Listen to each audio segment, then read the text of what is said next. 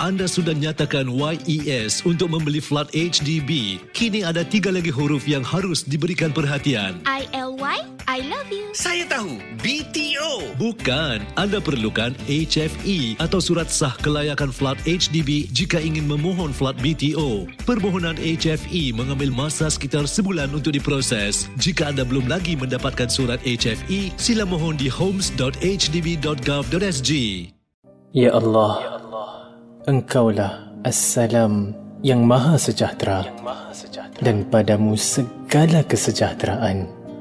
Berkatilah kami, Berkatilah kami. Bimbinglah, kami. bimbinglah kami berpandu firman dan sabda Nabi-Mu. Firman, firman dan sabda. Dan sabda. Oh.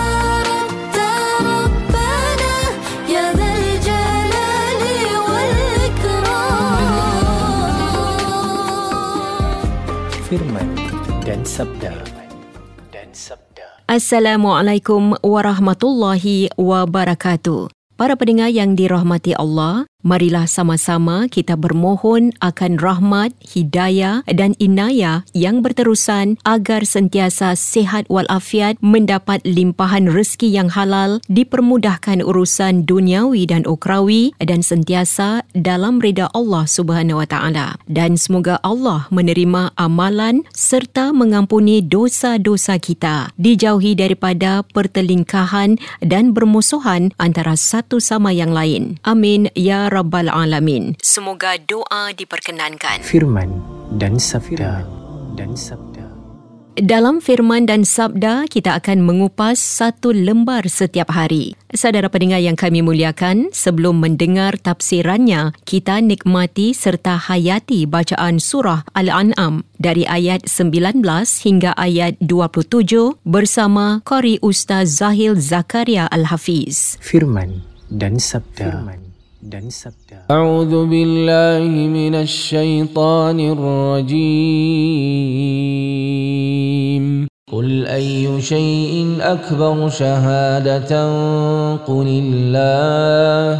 قل الله شهيد بيني وبينكم وأوحي إلي هذا القرآن لأنذركم به ومن بلغ أئنكم لتشهدون أن مع الله آلهة أخرى قل لا أشهد قل إنما هو إله واحد وإنني بريء مما تشركون الذين آتيناهم الكتاب يعرفونه كما يعرفون أبناءهم الذين خسروا أنفسهم فهم لا يؤمنون ومن أظلم ممن افترى على الله كذبا أو كذب بآياته إنه لا يفلح الظالمون ويوم نحشرهم جميعا ثم نقول للذين أشركوا أين شركاؤكم؟ أين شركاؤكم الذين كنتم تزعمون؟ ثم لم تكن فتنتهم إلا أن قالوا والله ربنا والله ربنا ما كنا مشركين.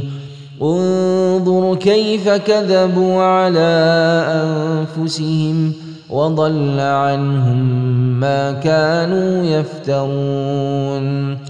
ومنهم من يستمع إليك وجعلنا على قلوبهم أكنة أن يفقهوا وفي آذانهم وقرا. وإن يروا كل آية لا يؤمنوا بها حتى إذا جاءوك يجادلونك ۖ. يقول الذين كفروا إن هذا إلا أساطير الأولين. وهم ينهون عنه وينأون عنه وإن يهلكون إلا أنفسهم وما يشعرون ولو ترى إذ وقفوا على النار فقالوا يا ليتنا نرد ولا نكذب بآيات ربنا ونكون من المؤمنين Sadaqallahul Azim. Firman dan sabda dan sabda. Ana, kau dah baca Quran hari ni? Belum lah ayah. Ana penat lah ayah ni. Ana, sekurang-kurangnya satu page lah kau baca. Ayah ni kan tak habis-habis suruh Ana baca. Ayah pergi, Ana tak ada kerja lain nak buat. Ayah senang lah tak ada kerja. Ana ni kan kerja ya. Dah lah orang nak mandi. Baru balik kerja, penat tau tak? Ana, kalau kau baca dan faham Al-Quran tu, kehidupan kau lebih mudah tau Ana. Kau takkan menjawab dekat ayah macam ni. Firman dan sabda. Firman dan sabda. Tujuan Al-Quran adalah sebagai pemberi peringatan bagi semua yang mendengarnya. Mesej dan amaran Al-Quran harus disampaikan ke seluruh umat manusia. Saudara pendengar yang kami muliakan, apakah tujuan Al-Quran? Itulah yang akan dikupas oleh yang berbahagia Ustaz Muhammad Fahim Abdul Khalil yang juga akan memberikan tafsiran pada surah yang dibacakan awal tadi. Silakan Ustaz. Assalamualaikum warahmatullahi wabarakatuh. Para pendengar Radio Warna dirahmati oleh Allah Subhanahu wa taala. Insya-Allah pada pagi ini kita akan mengambil beberapa pelajaran daripada ayat-ayat Al-Quran daripada surah Al-An'am ayat ke-19 hingga ayat ke-27 yang telah kita dengarkan bacaannya tadi. Yang mana saya harap dapat sama-sama kita aplikasikan pelajaran-pelajarannya di dalam kehidupan kita sebagai umat Islam di Singapura insya-Allah. Amin. Ya Rabbal Alamin. Para pendengar radio warna dirahmati oleh Allah Subhanahu wa taala. Ayat ini diturunkan disebabkan suatu peristiwa di mana pada suatu ketika sekumpulan wakil daripada penduduk Mekah datang kepada Nabi sallallahu alaihi wasallam. Mereka berkata, engkau mengaku sebagai Rasul Allah. Tetapi siapakah saksi engkau dalam hal ini? Kami masih belum melihat sesiapa yang membuktikan kebenaran kamu ini. Walaupun telah kami berusaha untuk mengesahkannya daripada kaum Yahudi dan Nasrani. Maka ayat ini diturunkan. Allah Subhanahu wa taala berfirman, "Qul ayyu shay'in akbaru shahada?" Qulillah. Syahidun baini wa bainakum. Katakanlah, apakah sesuatu yang terbesar persaksiannya? Maka katakanlah, Allah menjadi saksi antara aku dengan kamu. Maksudnya, adakah kamu inginkan saksi untuk menguatkan kenyataan Nabi sallallahu alaihi wasallam? Jadi kesaksian siapa yang paling hebat daripada Allah Subhanahu wa taala? Allah Subhanahu wa taala mengetahui apa yang dibawa oleh Rasul sallallahu alaihi wasallam dan bagaimana manusia akan membalasnya. Jadi apabila Allah Subhanahu wa taala menjadi saksi bagi kenabian Nabi sallallahu alaihi wasallam bukankah itu sudah memadai? Allah Subhanahu wa taala kemudian sambung dengan berfirman wa uhiya ilayya hadzal quran liunzirakum bihi wa man balagh yang bermaksud dan diwahyukan kepadaku Al-Quran ini supaya aku memberi amaran dengannya kepada kamu dan juga kepada siapa yang telah sampai kepadanya seruan Al-Quran. Para pendengar di warna dirahmati Allah Subhanahu wa taala. Dalam bahagian ayat ini kita belajar tentang tujuan Al-Quran iaitu sebagai pemberi peringatan bagi semua yang mendengarnya. Perkataan balagha adalah daripada huruf akar ba, lam, ghain. Dan ia bermaksud mencapai atau tiba ke destinasi atau telah mencapai ke arah yang paling tinggi di mana seorang mengarahkan haluan. Jadi ini menunjukkan kepada kita bahawa mesej dan amaran Al-Quran harus disampaikan ke seluruh umat manusia. Ini juga bermaksud bahawa sesiapa yang menerima mesej Al-Quran hendaklah menyampaikannya kepada orang lain. Sa'id bin Jubir radhiyallahu an berkata, barang siapa yang telah sampai kepadanya Al-Quran, maka dia seperti orang yang telah mengunjungi Nabi Muhammad sallallahu alaihi wasallam. Subhanallah. Para pendengar radio warna dirahmati Allah Subhanahu wa taala. Daripada ayat ini dapat kita pelajari bahawa apabila kita belajar Al-Quran, kita sebenarnya sedang belajar wahyu-wahyu yang turun kepada baginda sallallahu alaihi wasallam. Jadi ia menjadi tanggungjawab kita untuk menerima kebenaran apabila kita mempelajarinya agar tidak melanggar apa yang Allah Subhanahu wa taala inginkan dan juga perintahkan terhadap kita. Dan juga pelajaran yang kedua dapat kita pelajari daripada ayat ini adalah kepentingan belajar Al-Quran.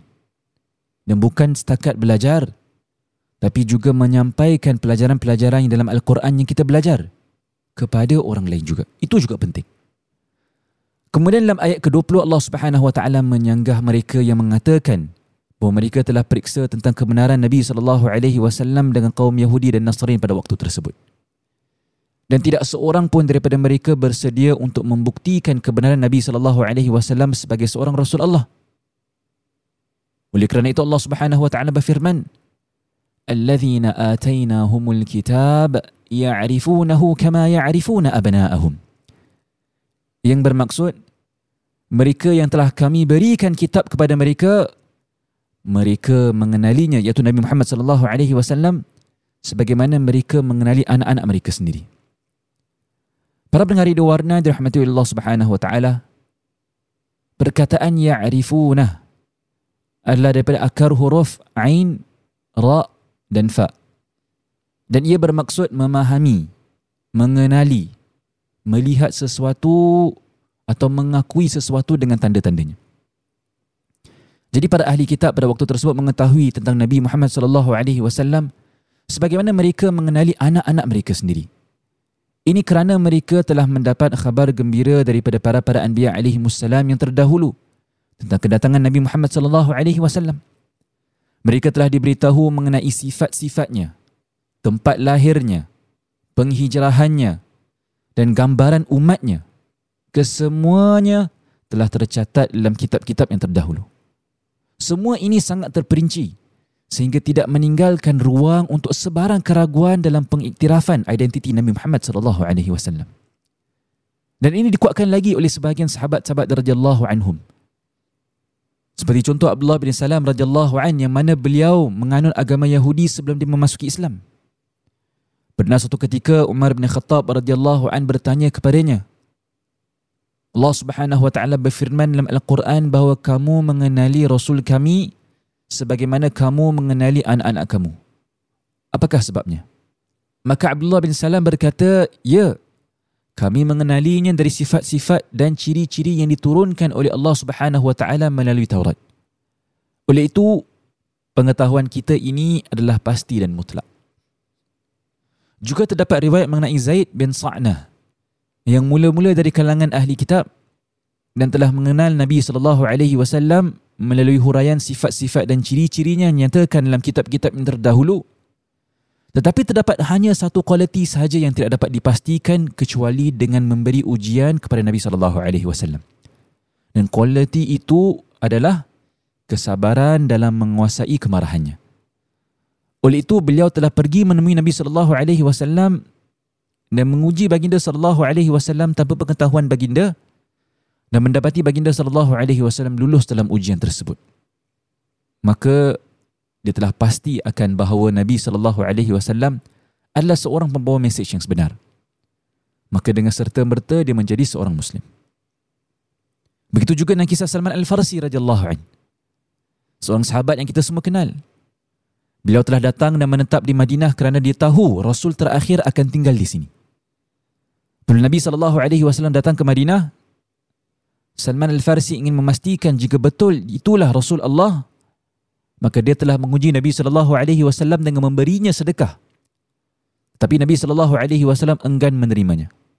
Kerana baginda dilarang oleh Allah Taala untuk mengambil sedekah. Maka Salman Farisi radhiyallahu an telah memeluk Islam. Kerana dia tahu Rasulullah sallallahu alaihi wasallam adalah seorang rasul yang benar. Jadi di sini dapat kita pelajari bahawa apabila kita mengenali kebenaran, walaupun ia bertentangan dengan keinginan kita, tetapi kita tahu itu adalah yang benar, maka kita harus menerimanya.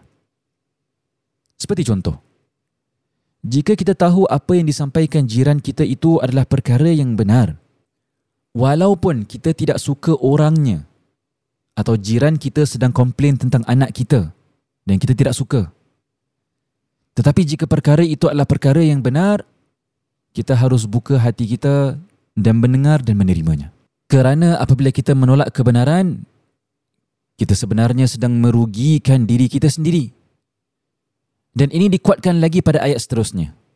وَمَنْ أَظْلَمُ مِمَّنِ افْتَرَى عَلَى اللَّهِ كَذِبًا أَوْ كَذَّبَ بِآيَاتِ Yang bermaksud, dan siapakah lagi yang lebih aniaya dari orang yang mengada-adakan perkara-perkara yang dusta terhadap Allah atau yang mendustakan ayat-ayat keterangannya.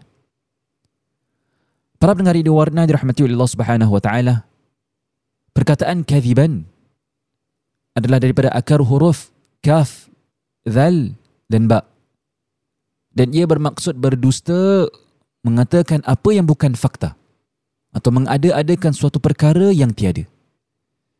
Dan ini semua bertentangan dengan sifat sidq yang membawa maksud kebenaran. Dan tidak ada orang yang lebih zalim daripada orang yang mengingkari keterangan-keterangan dan tanda-tanda yang datang daripada Allah Subhanahu wa taala. Dan bagi mereka innahu la yuflihu zalimun. Sesungguhnya orang-orang yang zalim itu tidak akan berjaya. Para pendengar radio warna dirahmati Allah Subhanahu wa taala, Zulm terdiri daripada pelbagai peringkat dan pelbagai jenis. Seseorang boleh melakukan zulm terhadap diri sendiri atau terhadap yang lain. Mengada-adakan suatu perkara yang dusta adalah contoh zulm. Tetapi mengada-adakan suatu perkara yang dusta terhadap Allah Subhanahu Wa Taala adalah puncak kezaliman.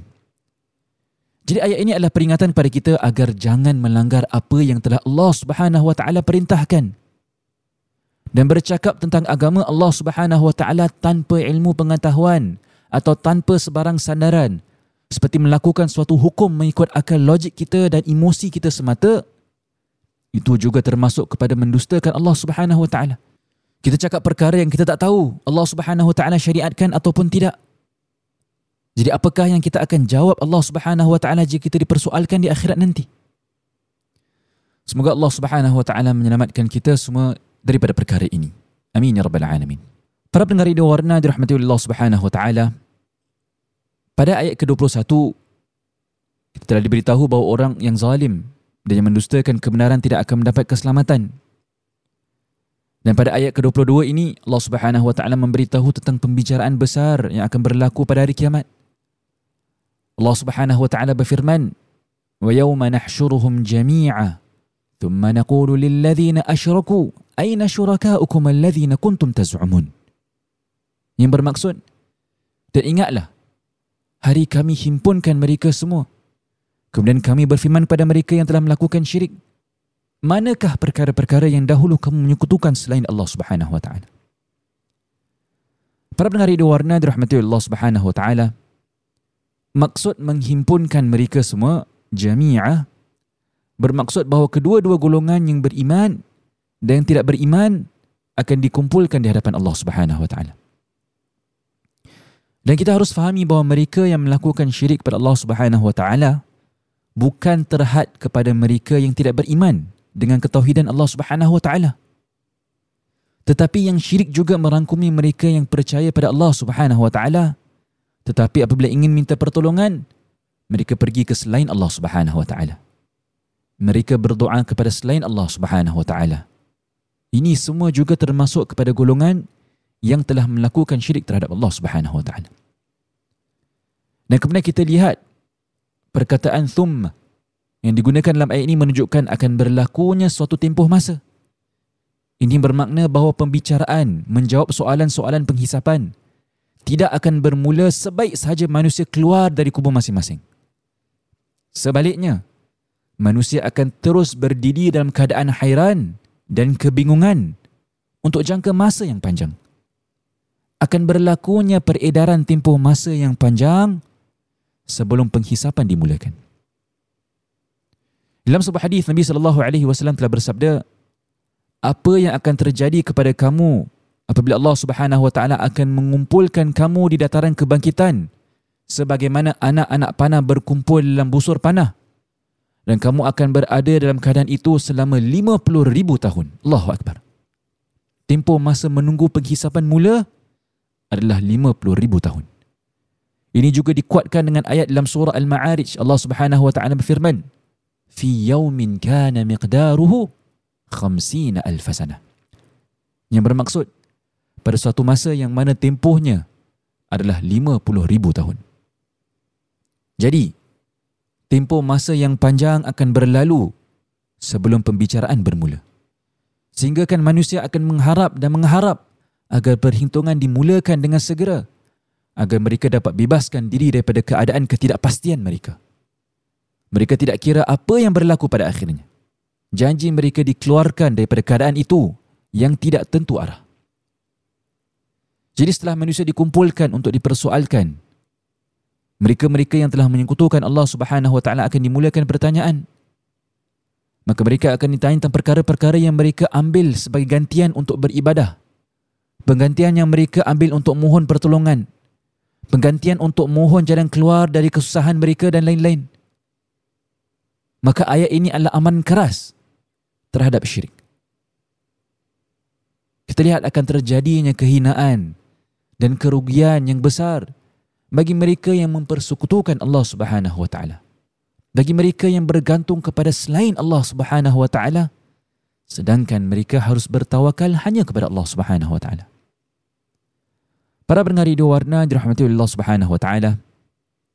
Ayat ini juga mengajar kita bahawa semua hubungan yang ada di dunia ini selain hubungan dengan Allah Subhanahu wa taala adalah hubungan yang tidak kekal dan akan berakhir manusia akan pergi daripada kehidupan kita. Objek material akan hilang atau musnah. Oleh itu, ayat ini mengajar kita untuk bertawakal kepada Allah Subhanahu Wa Taala dengan hubungan yang terkuat. Mari kita imbas kembali apa yang telah kita pelajari daripada muka surat 130 daripada surah Al-An'am pada pagi ini. Pelajaran yang pertama Tujuan Al-Quran adalah sebagai pemberi peringatan bagi semua yang mendengarnya. Pelajaran yang kedua adalah mesej dan amaran Al-Quran harus disampaikan kepada seluruh umat manusia yang telah mempelajari mesej-mesej dan pelajaran-pelajaran dalam Al-Quran hendaklah menyampaikannya kepada orang lain. Pelajaran yang ketiga pula adalah kita sebenarnya sedang belajar wahyu-wahyu yang turun kepada baginda sallallahu alaihi wasallam apabila kita sedang belajar Al-Quran. Jadi ia menjadi tanggungjawab kita untuk menerima kebenaran apabila kita mempelajarinya dan agar tidak melanggar apa yang Allah Subhanahu Wa Taala inginkan dan juga telah perintahkan terhadap kita. Pelajaran keempat adalah kepentingan belajar Al-Quran. Dan bukan setakat belajar, tetapi juga menyampaikan pelajaran-pelajaran yang dalam Al-Quran yang telah kita belajar kepada orang lain juga. Pelajaran kelima pula adalah apabila kita mengenali kebenaran walaupun ia bertentangan dengan keinginan kita tapi kita tahu itu adalah benar. Maka kita harus menerimanya. Pelajaran yang keenam pula adalah jangan melanggar apa yang telah Allah Subhanahu wa taala perintahkan. Dan jangan bercakap tentang agama Allah Subhanahu wa taala tanpa ilmu pengetahuan atau tanpa sebarang sandaran. Seperti meletakkan suatu hukum mengikut akal logik kita atau emosi semata. Kerana itu juga termasuk dalam golongan yang telah mendustakan Allah Subhanahu Wa Taala jika perkataan kita itu bukan benar. Pelajaran ketujuh pula adalah mereka yang melakukan syirik kepada Allah Subhanahu Wa Taala bukan terhad kepada mereka yang tidak beriman dengan ketauhidan Allah Subhanahu Wa Taala. Tetapi yang syirik juga merangkumi mereka yang percaya pada Allah Subhanahu Wa Taala tetapi apabila ingin minta pertolongan mereka pergi ke selain Allah Subhanahu wa taala mereka berdoa kepada selain Allah Subhanahu wa taala dan pelajaran yang terakhir yang dapat kita ambil daripada perkongsian hari ini daripada muka surat 130 adalah semua hubungan yang ada di dunia ini selain hubungan dengan Allah Subhanahu Wa Taala adalah hubungan yang tidak kekal dan akan berakhir. Manusia akan pergi daripada kehidupan kita sementara objek material akan hilang ataupun musnah. Maka bertawakallah kepada Allah Subhanahu Wa Taala dengan hubungan yang terkuat. Baiklah. Sampai di sini saya perkongsian saya. InsyaAllah esok adalah sambungan muka surat 131 daripada surah Al-An'am. Semoga kita meraih manfaat daripada apa yang telah disampaikan dan semoga Allah Subhanahu Wa Taala memberi kita kekuatan untuk membaca Al-Quran, memahami Al-Quran dan mengamalkan Al-Quran. Sekian. Assalamualaikum warahmatullahi wabarakatuh. Waalaikumsalam warahmatullahi wabarakatuh. Terima kasih yang berbahagia Ustaz Muhammad Fahim Abdul Khalil atas tazkirah serta tafsirannya. Sebagaimana yang dianjurkan, ayuh terus kita rajin membaca Al-Quran, memahami dan turut mengamalkan Al-Quran. Firman dan sabda dan sabda. Saudara pendengar yang dimuliakan, jika anda ingin mendengar semula rancangan Firman dan Sabda di Warna, sila ke podcast sama ada di Spotify ataupun Millicent. Tapi anda perlu muat turun aplikasi Spotify atau Millicent, pilih podcast dan cari Firman dan Sabda. Semoga intipati rancangan ini penuh bermanfaat untuk kita semua, insya-Allah.